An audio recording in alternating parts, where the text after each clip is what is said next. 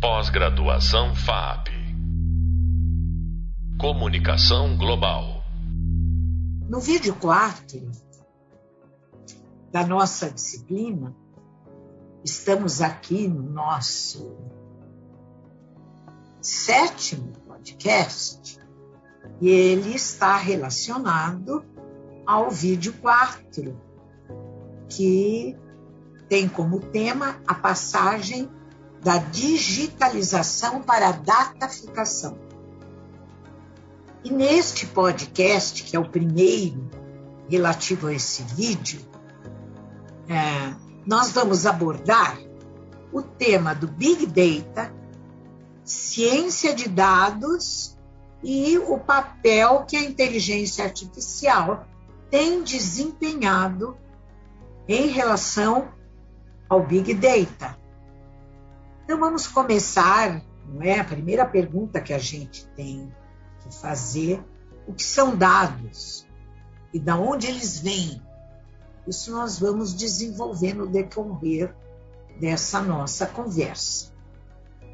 É importante ressaltar que, repetindo o tema, a cultura digital saltou recentemente da digitalização para dataficação. Por quê? Tudo no mundo está virando dados.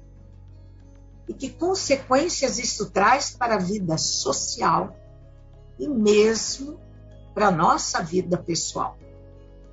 Então, de fato, hoje só se fala em Big Data, ou seja, o agigantamento dos dados que nós, usuários da internet, vamos deixando por onde passamos e que pelos, né, quando navegamos no digital e que são rastreados pelas chamadas big techs.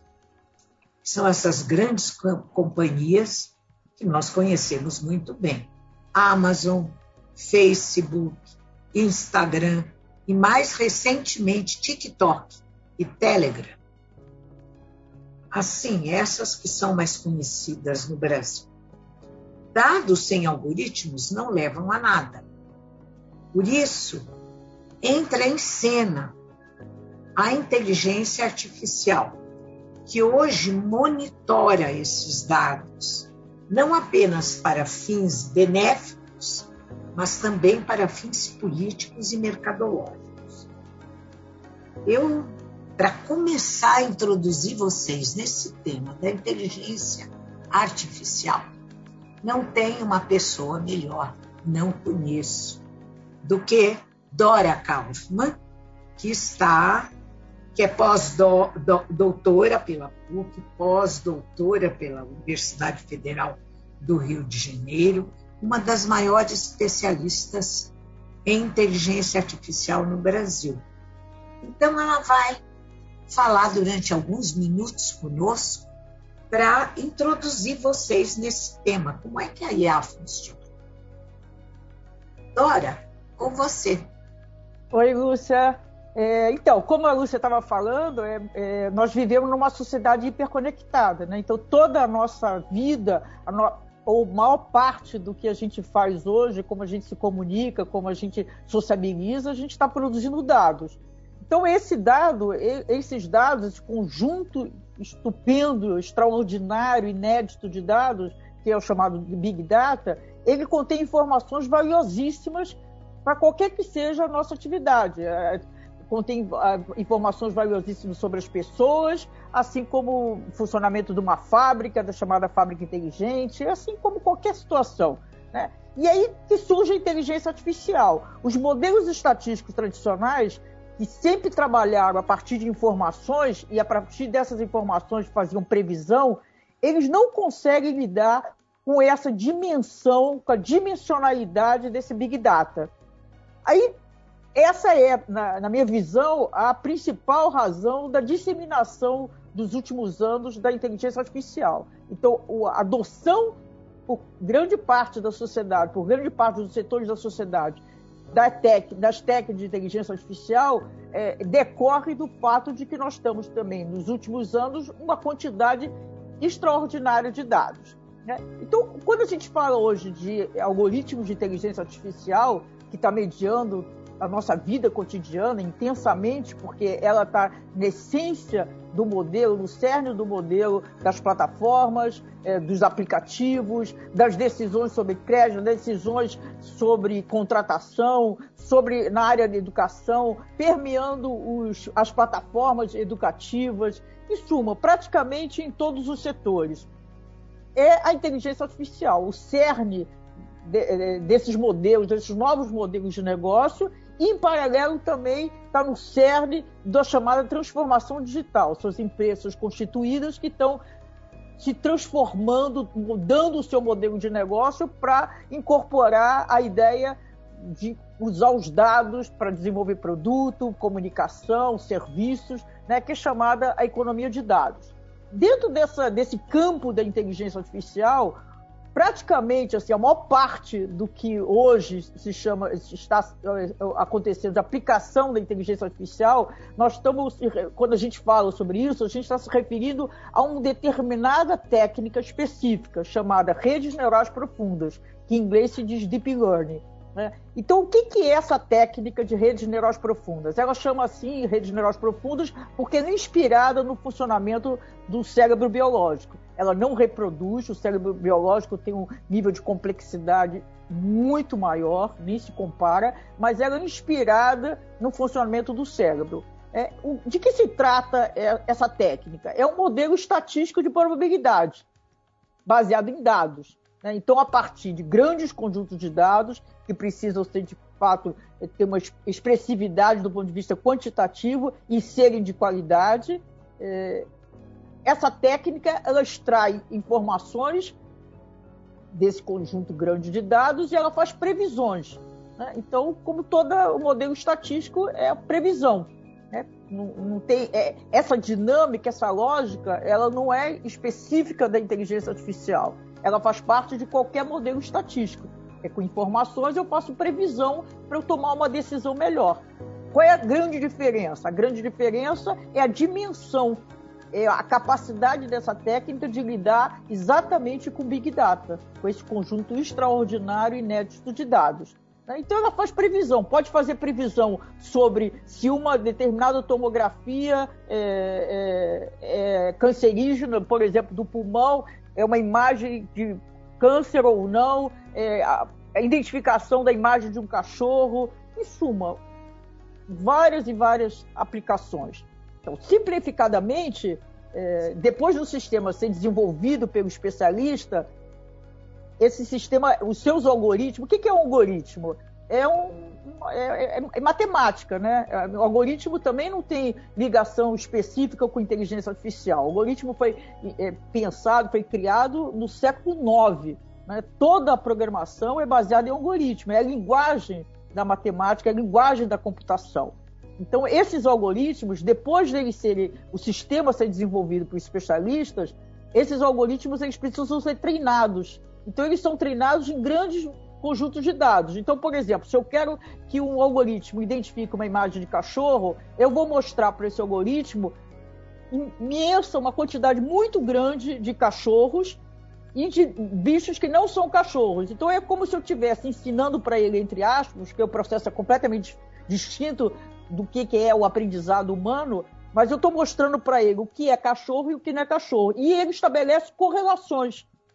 Então, quando ele vê uma nova imagem de um cachorro, é, é, como se ele pensasse. Claro que ele não pensa nada, é uma linguagem matemática, mas é como se ele pensasse: aonde eu já vi essa imagem? E aí ele faz correlação com aquele conjunto de imagens de cachorros que foi mostrado para ele anteriormente. Então, ele, é como se ele pensasse, é só uma força de expressão, ele fala, ah, é aqui que eu já vi, é nesse conjunto, então isso é um cachorro. Aí ele diz o resultado. A probabilidade disso ser um cachorro é de 80%, de 90%, de 95%, aí depende da, da qualidade que foi montado no sistema, da qualidade da base de dados. Então, é, é, é disso que se trata, não tem nenhuma correlação, é, não tem é, nenhuma é, relação com o que mostra os filmes de ficção científica hoje. A gente tem, é, ela, apesar de ela estar tá permeando fortemente a nossa vida, ela é apenas um modelo estatístico de probabilidade.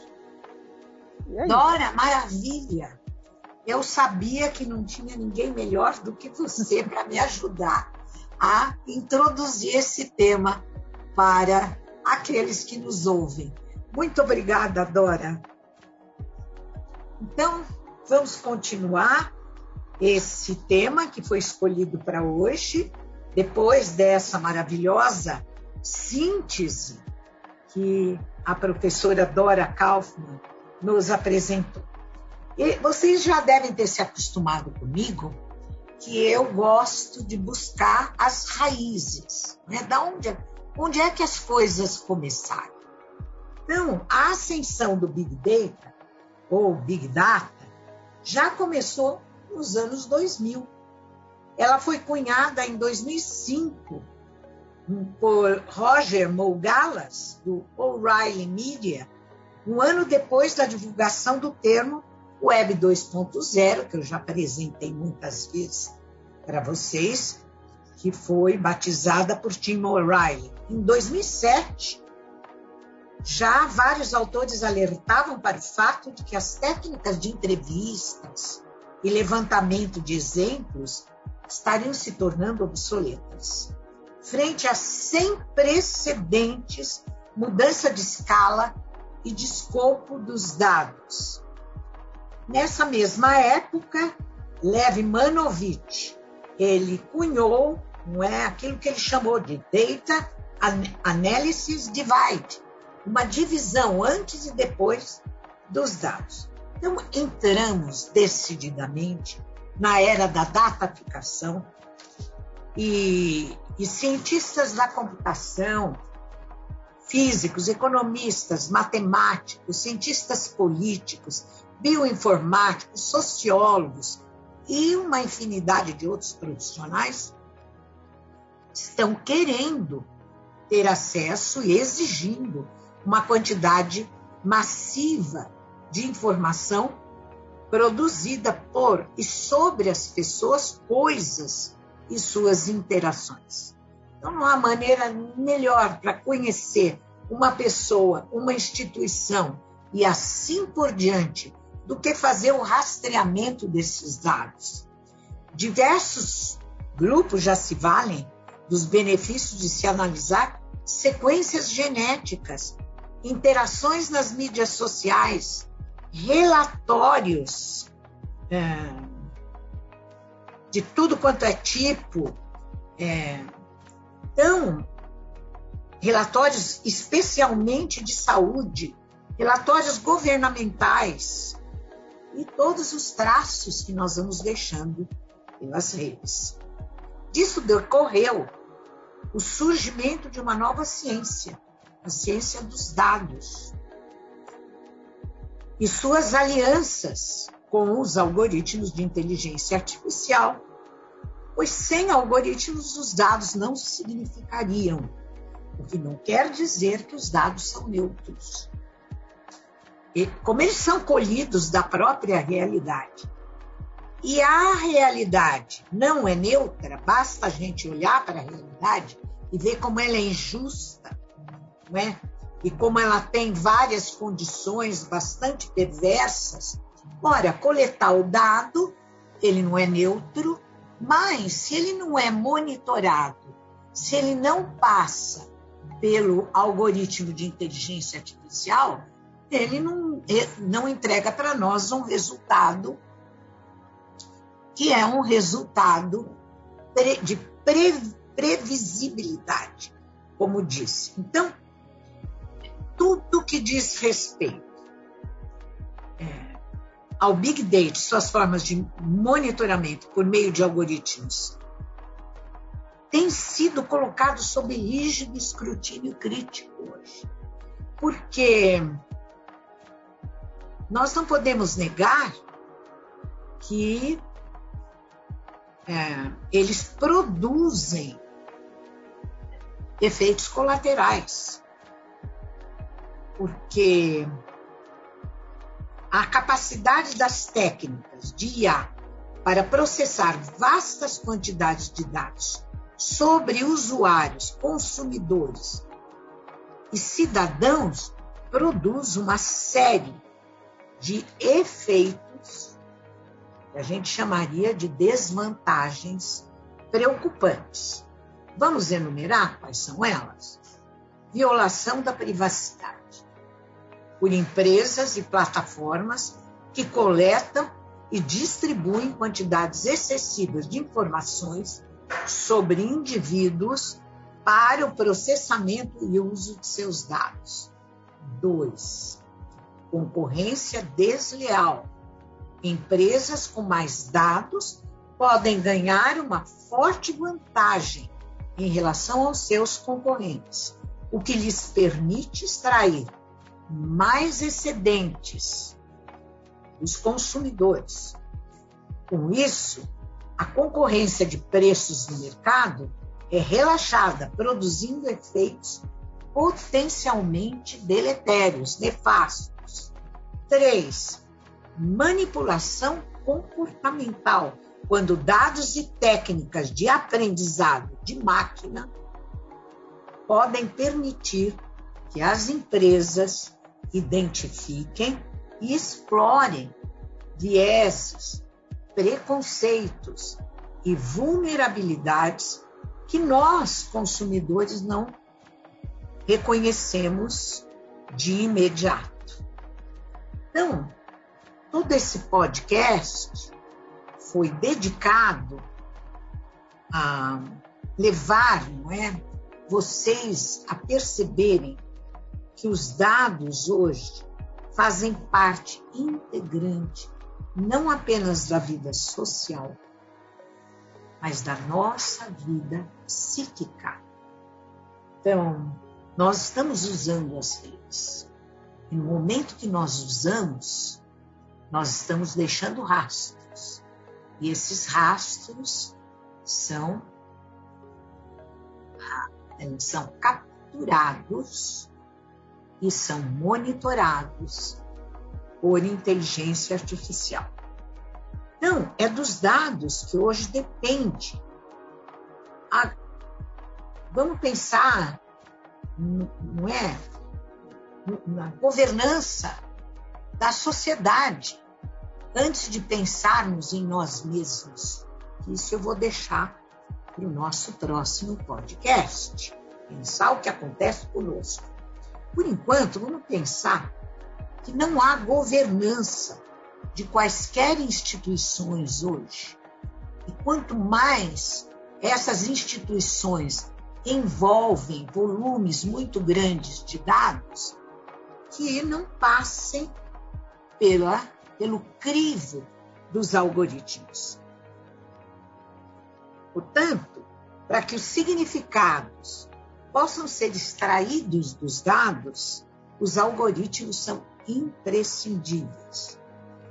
Então, no próximo podcast, nós vamos explorar como é que nós estamos envolvidos no jogo dos dados. Eu volto a chamar a atenção para que vocês não se esqueçam, eu lembro disso todas a todos os nossos encontros. Eu, vocês não podem se esquecer de que o conhecimento que vocês podem ter, o conteúdo deste podcast sobre Big Data e ciência dos dados, ele pode ser aprofundado no vídeo que trata do tema de uma maneira um pouco mais sintética, mas como é vídeo, de uma maneira um pouco mais sedutora, não é? Do que simplesmente ouvir a nossa voz. Ocorre que no podcast eu posso desenvolver mais detalhadamente essas informações. Então, e, e esse tema também pode ser aprofundado no hub de leitura, porque a leitura, com a leitura, a gente sempre memoriza os dados, não é informação que a gente recebe, quer dizer, nosso cérebro é uma espécie de computador, por isso que eu falei dados. Nós memorizamos a informação de uma maneira mais duradoura, Por isso que é importante a leitura. Enfim, espero que tenha ficado claro para vocês qual é o panorama no qual nós estamos existindo e como eu fui mostrando a enorme velocidade com que as redes estão se desenvolvendo a ponto de nos colocar hoje diretamente dentro de uma segunda era da internet. Obrigada por me ouvirem. Pós-graduação FAP Comunicação Global.